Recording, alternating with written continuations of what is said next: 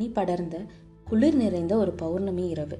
சாலை ஓரத்தில் முதியவர் ஒருவர் வெறும் உடம்புல கிழிஞ்ச கந்தல் துணியை போர்வையாக போத்திட்டு படுத்துட்டு இருக்காரு அந்த வழியாக வந்த வாலிபன் ஒருவன் குளிரில் வாடிட்டு இருந்த அந்த பெரியவரை பார்த்து பரிதாபப்பட்டு என்ன கிழவரே பனி ரொம்ப பொழியுது? குளிருக்கு இதமான உடையோ கனமான போர்வையோ ஒன்றும் இல்லையா? அப்படின்னு அக்கறையாக விசாரிக்கிறான். பெரியவரோ இதான்ப்பா என்கிட்ட இருக்கு. குளிருக்கு உடம்பு பழகியும் போச்சு. அப்படின்னு பதில் சொல்றாரு. அதை தொடர்ந்து பேசிய அந்த வாலிபன் தெரு முக்கில் தான் என் வீடு.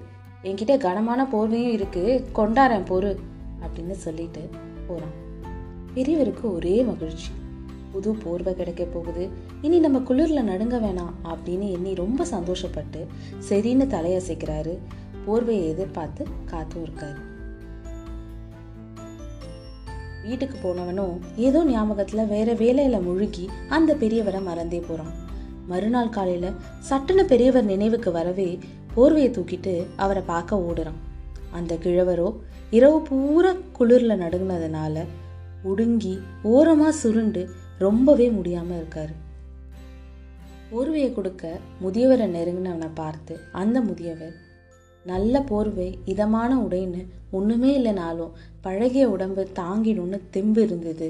ஆனால் போர்வையை கொண்டு தரேன்னு நீ கொடுத்த அந்த வாக்கு என் மனசு நம்ப ஆரம்பித்த போது மன தைரியம் குறைஞ்சு குளிரில் உரைய ஆரம்பிச்சிட்டேன் அப்படின்னு சொல்லி முடிக்கிறதுக்குள்ளேயே அந்த பெரியவரோட உயிர் பிரியுது.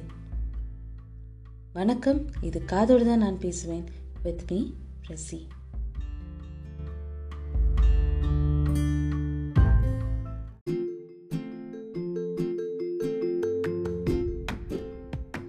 இந்த கதையில் வர இளைஞர் மாதிரி தான் நம்பணும். கிளம்பவே இல்லைனாலும் ஃபைவ் மினிட்ஸில் ரீச் ஆகிடுவேன் நண்பர்களுக்கு தட்டிவிடும் எஸ்எம்எஸ் அடுத்த வாரம் நிச்சயம் வெளில கூட்டிகிட்டு போகிறேன்னு கணவன் மனைவிக்கு செய்யும் சத்தியம்.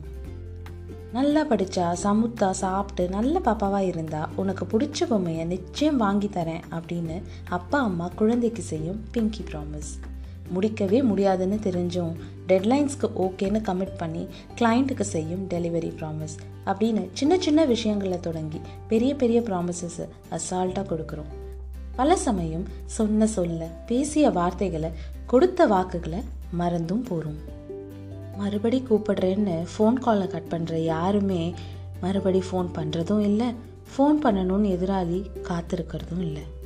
அது சரி நான் சொல்கிறத தான் செய்வேன் செய்யறத தான் சொல்லுவேன்னு சொல்ல மனிதனே இன்னும் கட்சி ஆரம்பிக்கலையே. ஆஹா அரசியல் பேச வேணாம். நம்ம டாபிக்குள்ளே போவோம்.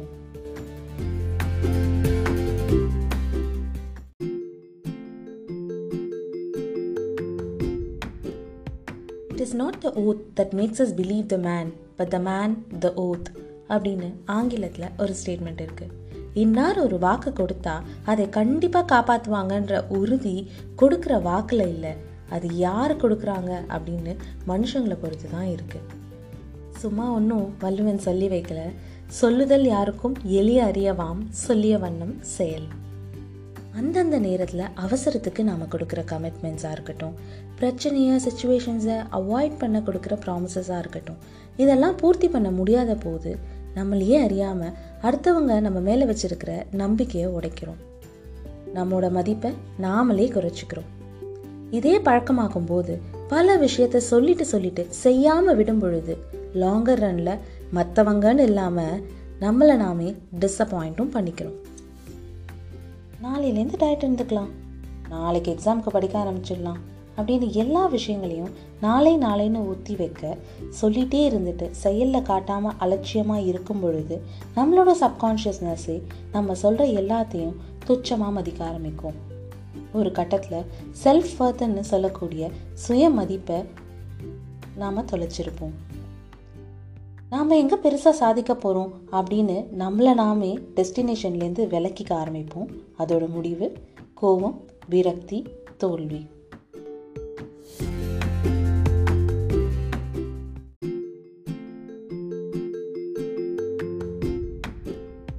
ஒரு வாக்கு கொடுத்துட்டு அதை செய்ய தவறினா என்னென்ன துன்பம் வருமோ அதே போல் நடக்கக்கூடிய விபரீதம் தெரியாமல் சந்தோஷத்தில் நிதானம் இழந்து கொடுக்குற வாக்கு ஆகட்டும். இல்லைன்னா ஆழம் புரியாமல் தமக்கு தாமே எடுக்கும் உறுதிமொழி ஆகட்டும் அதுக்கும் அதுக்கான ரிப்பிள் எஃபெக்ட்ஸ் இருக்கவே தாங்க செய்யுது. அதுக்கான பெஸ்ட் எக்ஸாம்பிள்ஸ் நம்ம இதிகாசங்களான ராமாயணமும் மகாபாரதமும் தான்.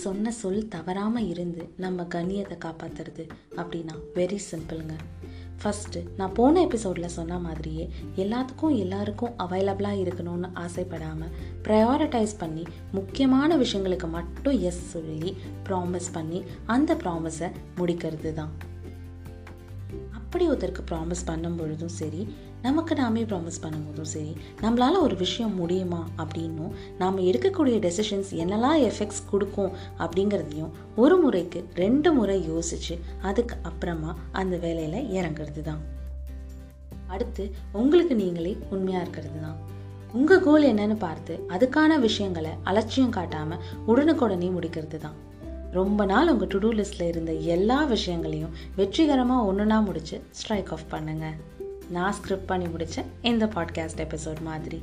ஒரு வேலையை செஞ்சு முடிக்கும் போது அது தர சந்தோஷம் கான்ஃபிடென்ஸ் எல்லாமே வேற லெவலுங்க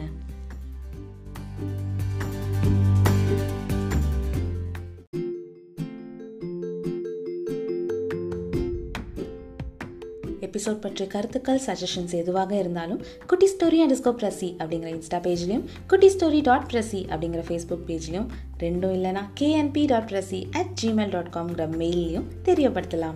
வேறொரு எபிசோடில் சந்திக்கும் வரை இது காதோடு தான் நான் பேசுவேன். With me ப்ரஸி